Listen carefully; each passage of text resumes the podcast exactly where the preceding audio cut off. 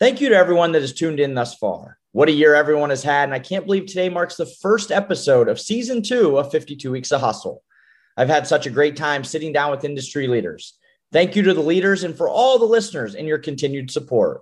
In addition, thank you for everyone that has supported the book, Hustle Your Way to Success in Sports Sales, a playbook to be an elite in the sports business industry. It's available on Amazon in ebook, paperback, and audio versions.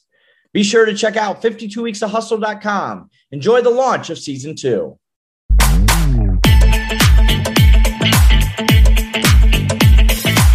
Welcome to 52 Weeks of Hustle. I'm Travis Apple. I'll be your host of this podcast. I've been fortunate to spend my entire career in the sports sales industry, and I wanted the opportunity to give back, to give back to those individuals that want to get in this business, or for those individuals that are in this business that want to continue to excel at an elite level.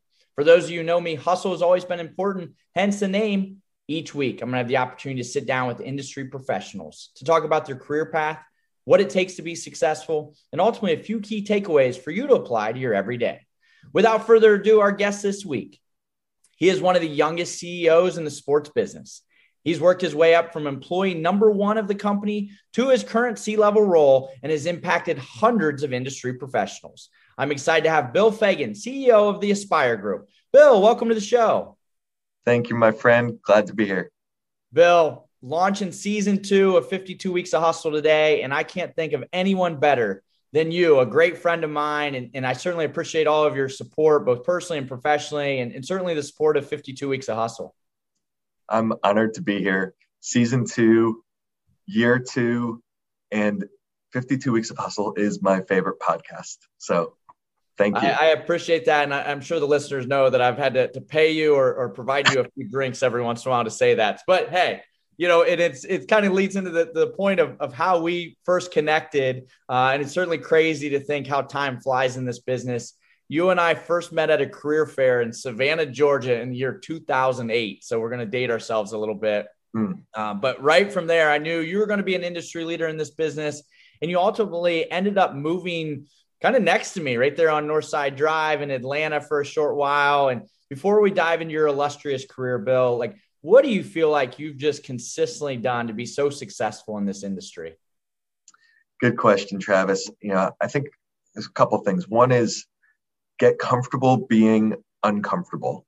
You know, especially when you're learning new things, whether you're early in your career, you're starting a new position, that discomfort equals growth.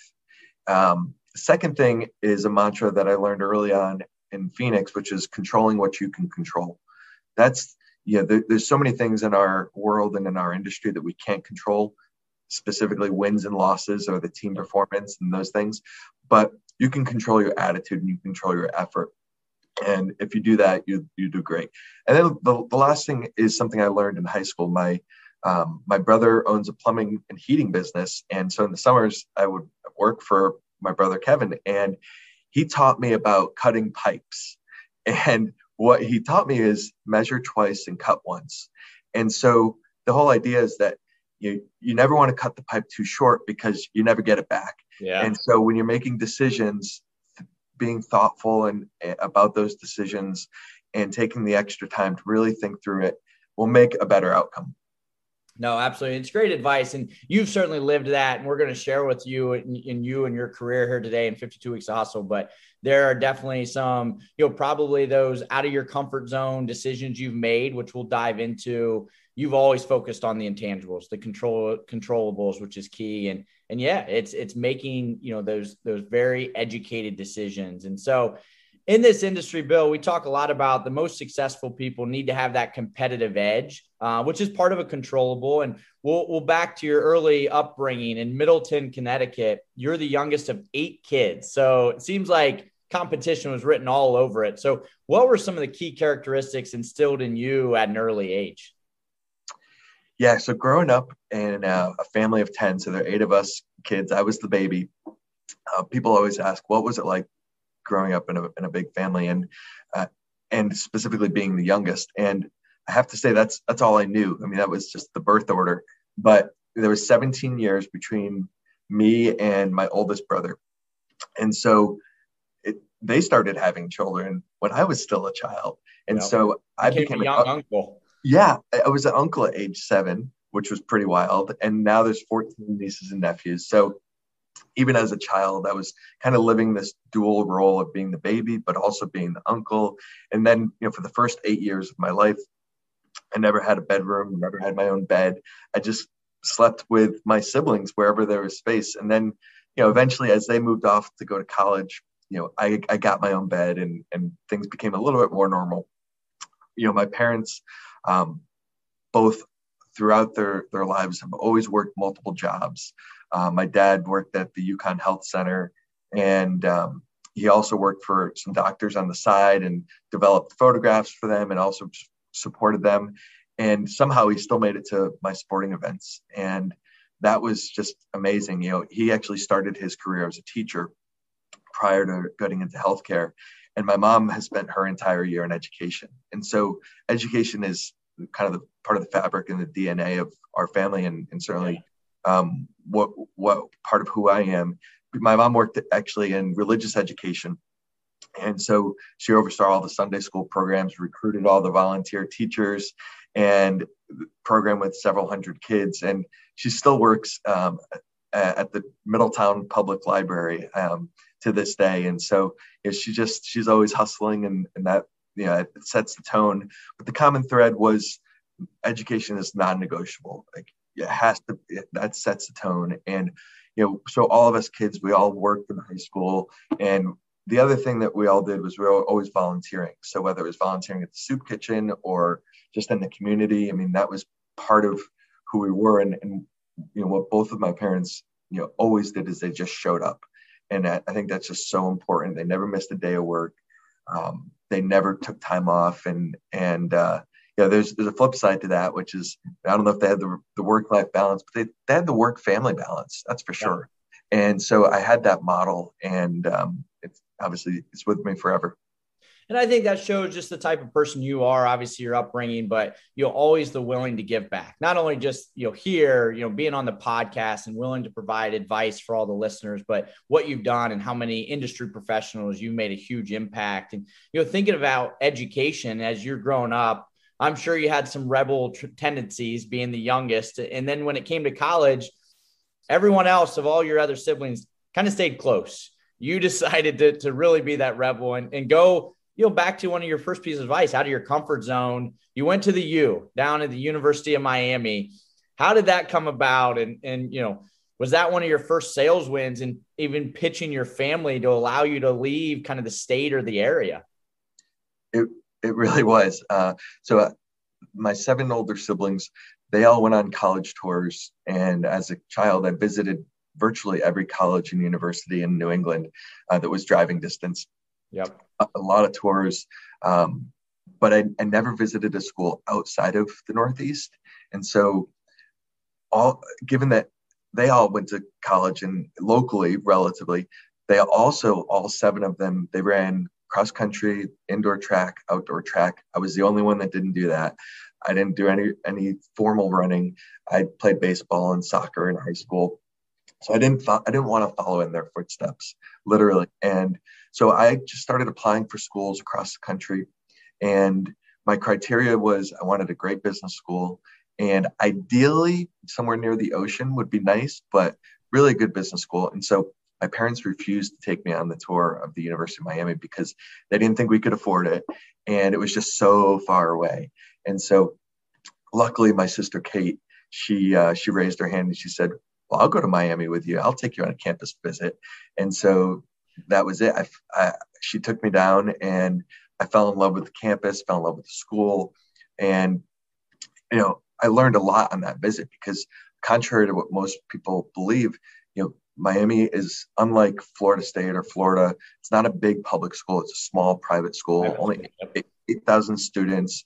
And th- when I was on campus, they touted that they have the smallest average class size, which means a good ratio of teacher to student, which was really good because high accountability, you know, being in the classroom, teachers know your name. And so that's ultimately what, what got me there.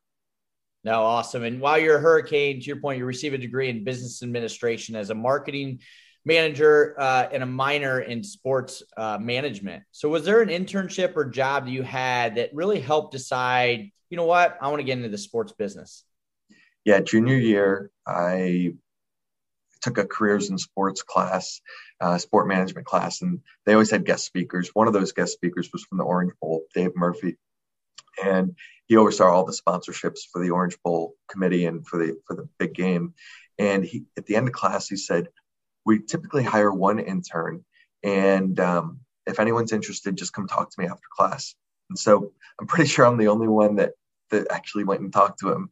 But uh, it led to my first internship, and that internship with the Orange Bowl and the sponsorship team um, started my career in sports business. And you know, it's it was very very much probably my first time asking for the sale in terms of just really wanting it and wanting to really dig in. And you know i think you know one other thing that shaped me more on the sales side more than the sports side is after my freshman year i had an opportunity i wanted to do an internship just to get life experience. And i flew to california for the summer and berkeley and i worked for a nonprofit and um, the nonprofit had us knocking on doors throughout the northern california area so knocking on our goal was 100 knocks a day to solicit donations for this for this nonprofit. And I struggled the first couple of weeks.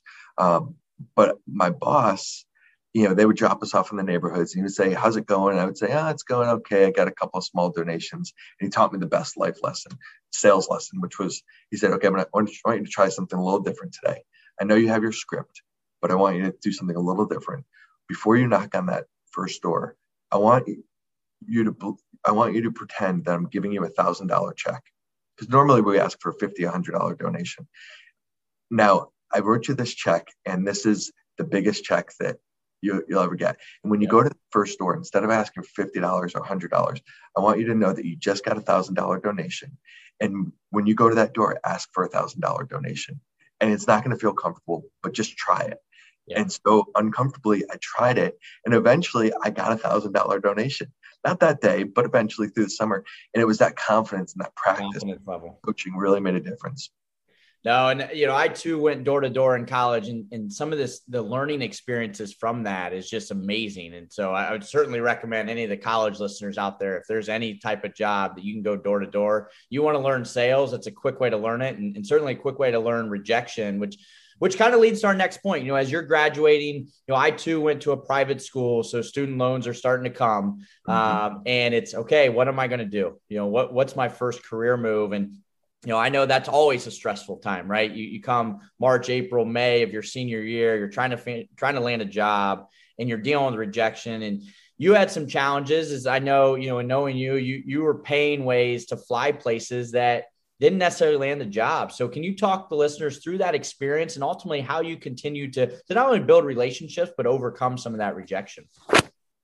Yeah, Travis, I, uh, if you can get internships while you're in school, that's great. Any type of part-time work. And I felt like I had these two internships in sports.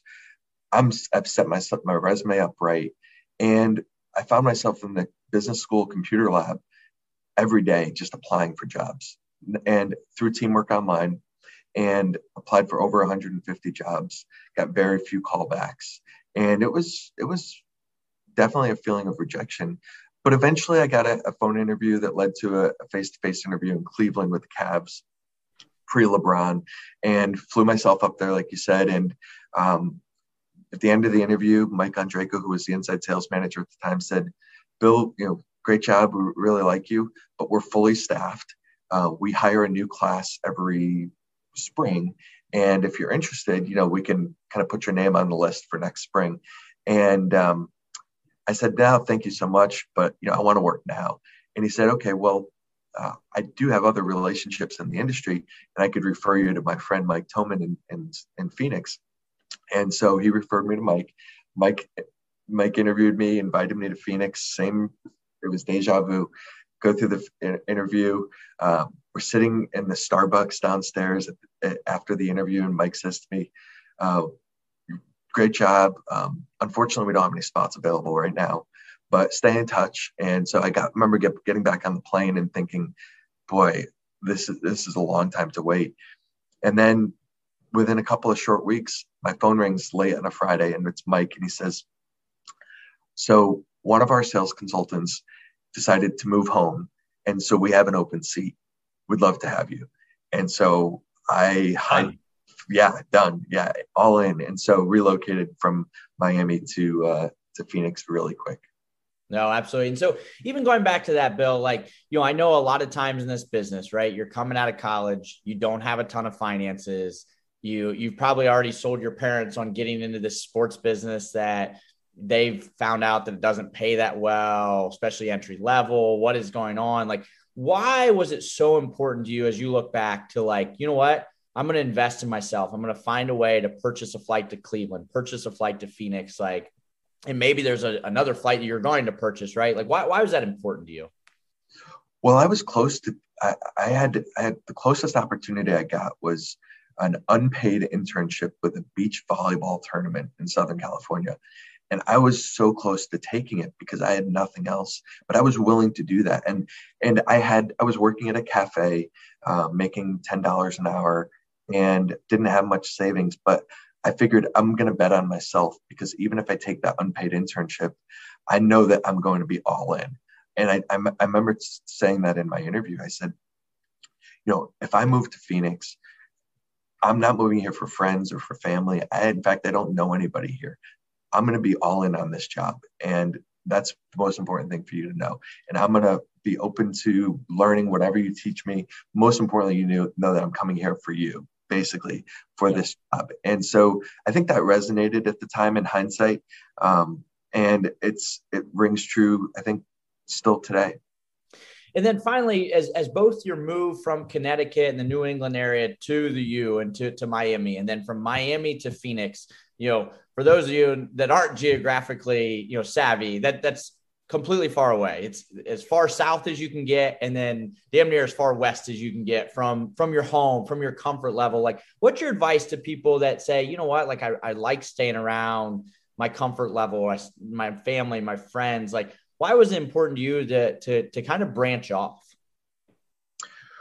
Well, you know, early on, I I wasn't comfortable with. I wasn't fully comfortable with it. What what I mean is, even after I took that first job in Phoenix, uh, I would be meeting in one-on-ones with Mike around a, on a regular basis. And after like three, six months, nine months, he would, in our one-on-ones, he would ask me, uh, "What do you want to do with your career?" And I would say, "I don't know. Like, I just want to do well at the job I have now." And he said, and he kept asking me, and then eventually, I felt like I had to give him an answer. So begrudgingly, I came to the next one on one and he said, What do you want to do? And I said, I know what I want to do. I want to move closer to home and I want to work in Major League Baseball because I love baseball and I'm from Connecticut. So whatever that means. And the best thing that ever happened is I never moved closer to home and I never worked in Major League Baseball because that was me as a fan. That was me and my personal interest instead i just focused on the job. I didn't apply for anything. And then the opportunities eventually find you because you're so focused on whatever you're whatever's in front of you at that time. Back to the controllables right? And you, have done a tremendous job. And so bill you go out and you start in phoenix uh, and it's the wall of fame class with multiple people you know that are are very big industry professionals including several podcast guests and corey breton nick barlage mark jackson jeff Iannello, just to name a few. And just with that, many times there aren't many people left in this business, but you know, from your class and from everybody who's out in Phoenix, there are a ton of industry leaders still still in this business. And so going back to that competitive nature and that competition, how was that experience for you? And how were you ultimately able to stand out in front of some of the best? Uh, I was so fortunate, Travis, to be hired by Mike, surrounded by the those names you listed, and so many more. Um, that from day one, you know, I had a great teacher, great leader, coach. He incorporated training into every meeting that we had. And that was just so impactful. You know, I remember Jeff Iannello, he was just a senior uh, account executive at the time, and he was learning to manage. I didn't know it at the time, but he was learning to manage. So he poured into us, gave us extra training. My teammates were so strong. They helped me with my first call, my first sale, my first face to face appointment, my first rejection when somebody hung up on me, like they were there and like we made, we had fun with it. Um, but it took me over a month to make my first sale. I mean, it wasn't automatic when when we hire sales consultants at Aspire, like it's not uncommon for them to get a sale in the first week. It was well over a month for me. And so I realized that I wasn't going to catch up to these 11 other people on the sales board in month one or month two or month three, but I could control the number of calls I made. I could control how much training I was doing. I could control my technique. And eventually the revenue followed after that first sale, gained some confidence. And the leadership was just so strong in the organization, all the way up to our president, Rick Welts, that you know there was this culture of work hard, play hard, but really, you know, work hard to get better. And the results will follow. No, absolutely. And, and you you may have taken a, a, month or so to get your first sale, but I'm going to brag for you a bit. You know, I know and talking to you and talking to people out there, you absolutely crushed it your first year. Probably made more money than any inside sales rep even to date, as you were able to sell over half a million dollars.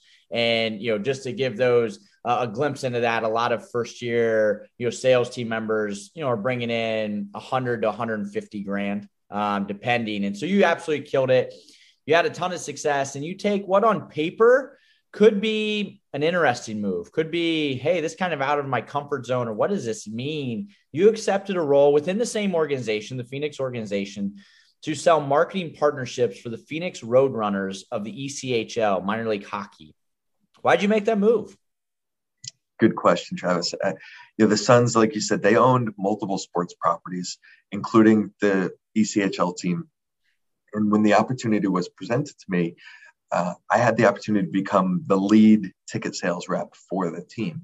So I went from being one of many to being one of really just two people. And so suddenly I was the senior sales rep. I was just two years into my career. And then uh, turns out that that year, I, my first year in the ECHL, I was the number one salesperson for the entire ECHL league. And so they knew two years in that this guy could sell tickets. But then I got tapped on the shoulder by the team president, Ray Delia, and he said, you know, we have these corporate partners. Nobody really owns those relationships. You know, what if we created this position where you could be both the service person, but also the salesperson to help us grow that part of the business? And I viewed it as, well, opportunity to learn, number one. And number two, I had a trusting relationship with Ray and Mike, who had mentored me up to that point, that I was able to stay in the family, continue to grow and develop, and be around really good people. And so I made the decision uh, very much a no brainer for me. I mean, some of my best memories happened when I was in that marketing partnerships role. I remember, you know, when starting off, and I didn't have a lead list. So I had the, they said, you know, you got to grow the business. And I'm like, where do I begin? And so I, I just called every single ticket buyer that I sold for across any of the properties and that I knew was either a decision maker in a business or owned a business. And I would just call him and introduce him to this ECHL hockey club and say, I know you, you got your Suns tickets or your Mercury tickets from me, but I want to talk to you about this, the Roadrunners. What do you know about them? And, and tell me more about your business. And eventually that led to some sales. I remember selling uh, Russ Lyon Realty a $2,000 uh, pocket schedule sponsorship. And it was the first time he ever did advertising, and he was really just buying because of his trust in me. And then I remember calling uh, Matt Matt McBride, who owned a tire business, just a one in one one stop shop. Um, never did advertising in his life, and he was telling me about how he had just come back from this Goodyear tire conference, and Goodyear was going to provide them some marketing dollars. And uh, I said, well, Matt, you know, we can help you and uh, we, we can do a lot of fun things. And he ended up investing $25,000 in a sponsorship as a small business. I mean, it, and I gave him probably $100,000 worth of time and energy because, right, right. It, but it was, it was those, you know, relationships and that kind of got the ball rolling. It made the other made calling people who I didn't have a relationship easier because I gained that confidence talking with people who are almost like friends and then you know business associates. I think th- there's several pieces of advice I took from that. Is one right there, right? Relationships, the power of relationships in this business. Don't be that salesperson. Be that sales consultant that you're truly providing them a value proposition. One, don't read you know a book by its cover uh, or judge a book by its cover. Right? Like you would have never thought, I think the name was Matt, that he could yep. spend 25 grand, right? And that that's what you see every day. And then third, like just the power of understanding the the excitement of our business. Like the fact that that was you know at this point in time over 15 years ago you still remember their names. You still remember the you know their business their experience. Like that's that's why we're in this business. It's it's a lot of fun. And so you know after obviously uh, several successful years there you then take another promotion. And this time you know you talk about out of your comfort level you're going out of the country as you have to get a work visa and that is for the director of sales and service with the Moncton Wildcats Hockey Club uh, in Canada. And first, I know that's far away. I feel like I'm somewhat geographically savvy, but like give the listeners where that is and why was that the right move for you? I had no idea where Moncton was either. but if, if you're in if you're listening and you're in Pacific time, it would be four time zones east. If you're in East Coast time, which is where we are now, it would be another time zone east. Imagine going up to Maine, which very few people go to in the first place. Yeah. But then you keep going north, you keep going east, and eventually you'll end up in New Brunswick, and Moncton is in New Brunswick.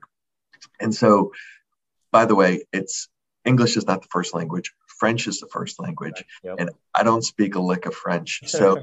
it was a big change from Phoenix, um, but I was invited there by Ray, who had promoted me in Phoenix, and he was the first American general manager of a CHL uh, hockey club. And so, again, the decision became easier once I prioritized what was important to me, and it was who's the people, who am I going to work for, and what am I going to, what's the job? And it was my first management job. I wasn't going to be managing a lot of people, but I was going to be managing things and specifically all of the ticketing responsibilities. And so that made things a heck of a lot easier. A quick story. I, I remember um, when I was interviewing for the job, I said to them, so what happens when you get a really, really bad snowstorm? I mean, do you, this was before work from home. I was like, do you, what do you do? And they, and everyone said the same thing. They said, well, if you get up normally at 7 a.m., you get up, you know, 90 minutes earlier so you can shovel out the car and, and clean up, up everything and you just get, get started earlier. So get this i start in my first week or so they have hr orientation at the headquarters. And so and we get crushed with a snowstorm. It was like november. And uh, so i'm remembering what they told me in the interview. Get up 90 minutes earlier clean off the car and go out there. So i do this. I get out there in, in my suit and tie and i'm clean off the car and get in the car. And i realize as i'm driving you know very slowly I'm the only car on the road besides the snowplows. I get to the headquarters and there's one car in the parking lot. I get to the go in the front door and there's somebody that's shocked to see me. I stunned them and she says, "What are you doing here?" I said, "Well, I've got I'm here for my uh, 9 a.m. orientation." She said, "Are you crazy? There's a snowstorm out here. Nobody's coming in here today." and so I realized they weren't as hard as they pretended to be, but that was my orientation to Canada especially going up to Canada, where the last you know six seven years you'd spent time in Miami, Florida, and Phoenix, Arizona. So the last thing that you ever had to deal with was snow, and so I'm sure that was a little bit of a shock. And you know, so so after a year in Canada, you make the move back to the NBA. And, and, to actually work for a mentor, Mike Toman, who we've talked about several times here. You're with the Charlotte Bobcats as their inside sales manager, and, and so now you've you spent a couple years in leadership, right? Provide the listeners what why did you know leadership was the right fit for you in your career path? Well trav i you know when i was still selling in phoenix they created this night call program where they would we would bring in uh, college students to make calls from six to eight at night. And we would recruit them and then manage them and train them. And that was management training. And then in the mornings they would have these voluntary uh, role playing sessions early, like 7 a.m. And then at the end of the day, Monday through Thursday, we would do, they inside sales would have objection meetings where you work on whatever challenges you're hearing on the phone. And so I would just volunteer to come help out with Mike and Jeff and whoever else in the leadership team. And I walked out of those meetings at 7:30, 8 o'clock in the morning, or at 5:30 at night, and I was just so energized. I was like, my nine to five role of marketing partnerships and sales is great, but that really got me fired up. And so that was just reinforced my interest in leadership management. So I shared that with my mentors. And I said, that's what I want to do. And they said, well, there's no openings here, but you know, hang in there and and uh, focus on what you have now, and the rest will take care of itself. And that's what happened. Again, we're here on 52 Weeks of Hustle. The guest today, Bill Fagan, CEO of the Aspire Group. Bill, as, as our loyal listeners know, one of my first guests on this podcast in season one was Dr. Bernie Mullin, the founder and chairman of the Aspire Group, and obviously a huge mentor and friend of yours and mine.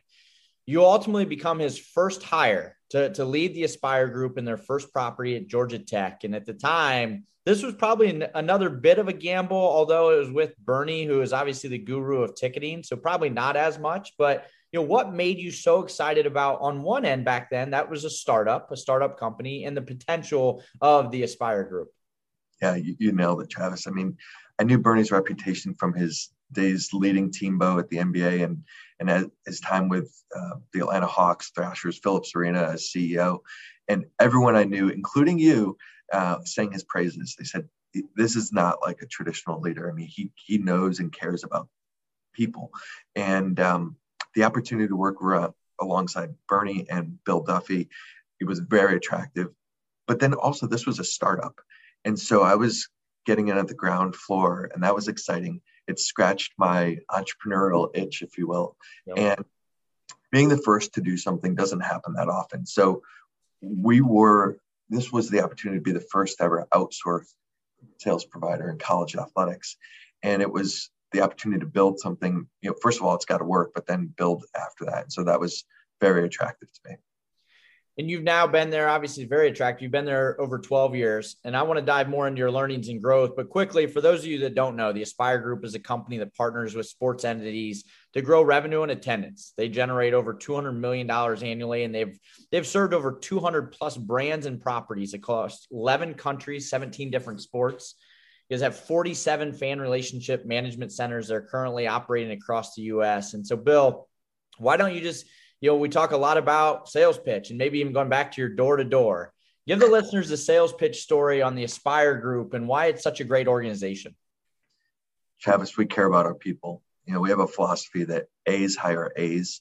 And so it starts with hiring great leaders, those managers.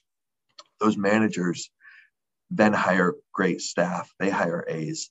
And then that's those staff those sales and service team members typically they are the ones that are providing great customer service to fans.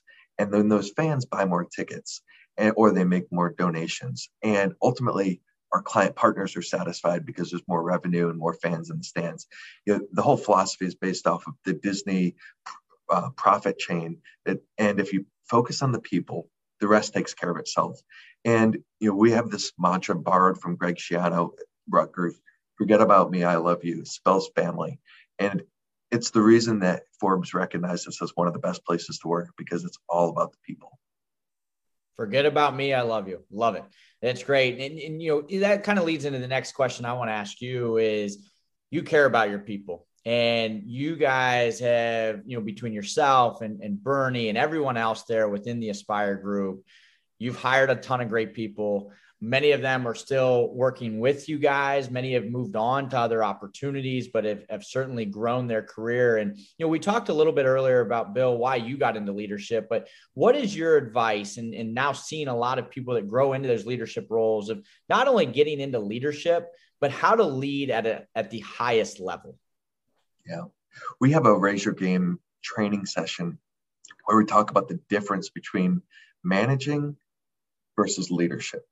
And you don't need to be a manager by title to be a leader, you know, and anybody can be a leader. And so when you're in a position of leadership, though, you're always in the spotlight, you're always on stage. And so your words matter, your actions matter. And I believe in servant leadership and, you know, making every effort to over communicate. And so it's not easy. That's the work part of leading.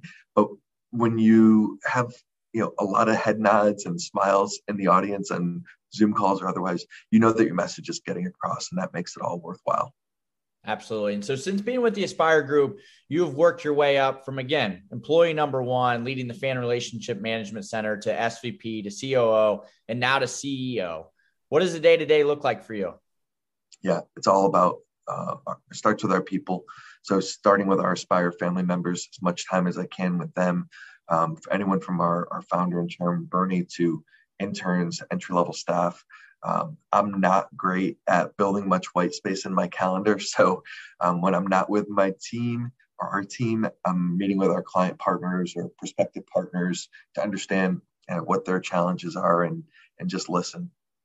Absolutely. And certainly kudos to all your accomplishments. And, and many people, they don't necessarily get to stay and work their way up within the same organization like you have. And you're certainly a great testimonial, but there are many more within your organization that have continued to work their way up as well. So what do you feel like, again, the Aspire Group is all about the people, as you mentioned a couple times, and, and I certainly can't reiterate that enough, but what do you feel like the Aspire Group has continued to do to promote that internal growth?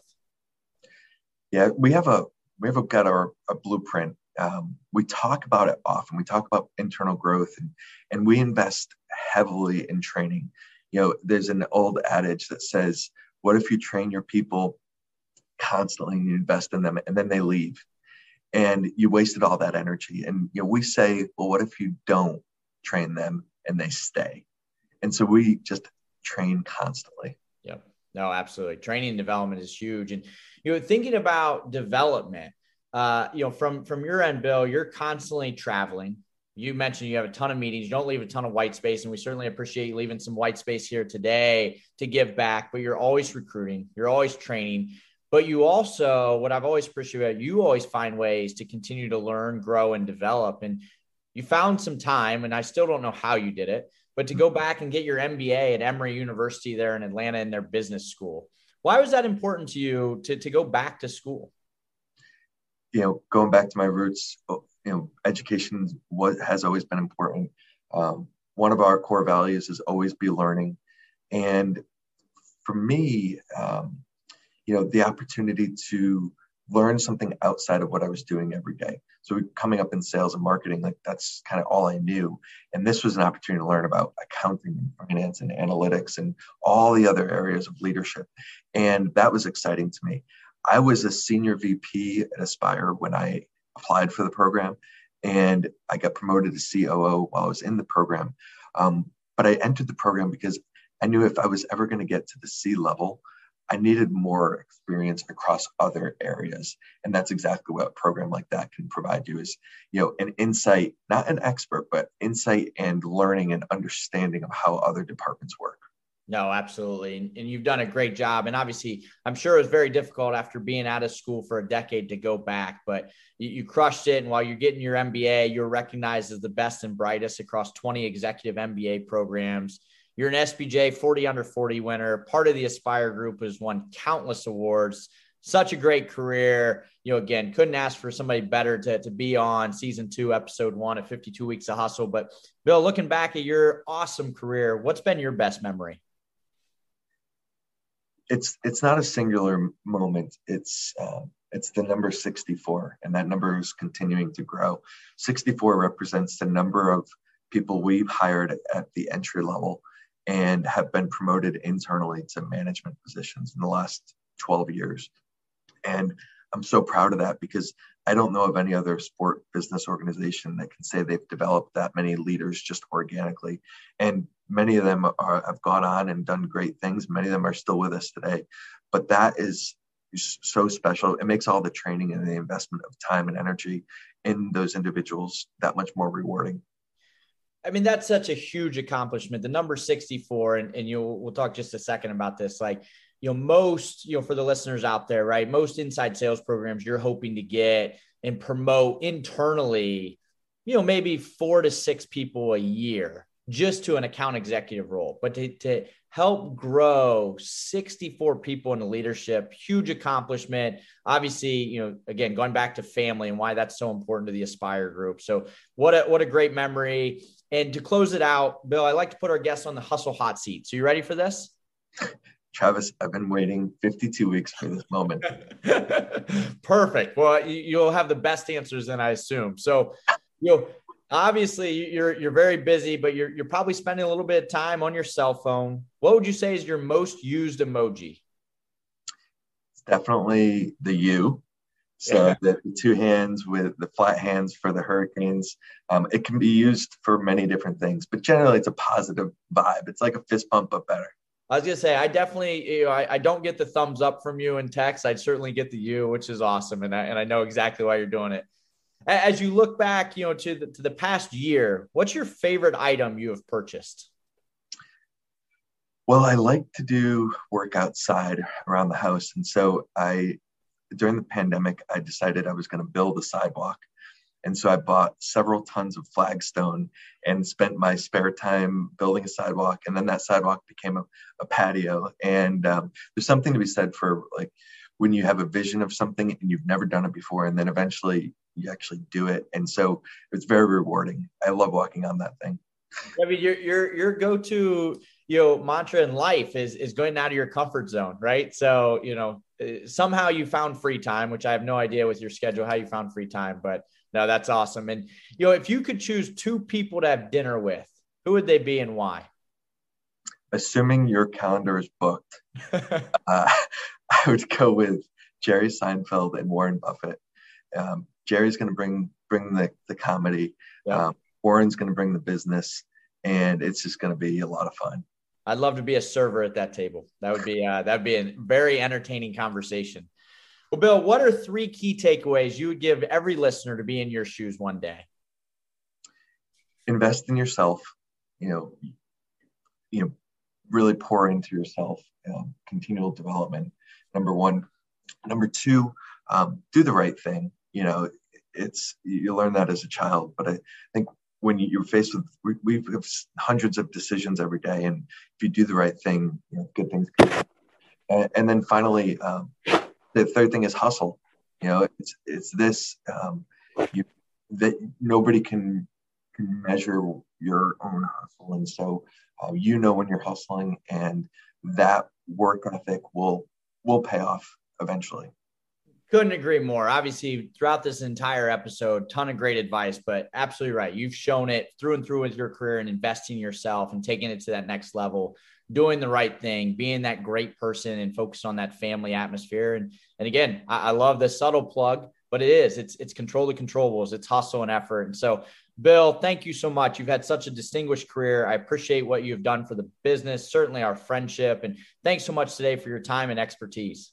You're the best, Travis. Thank you. Again, this is Travis Apple. Thank you for listening to 52 Weeks of Hustle. Be sure to follow the podcast. We're also on Twitter and Instagram. So follow us at 52 Weeks of Hustle. We'll be back next week with another industry leader. Have a great week.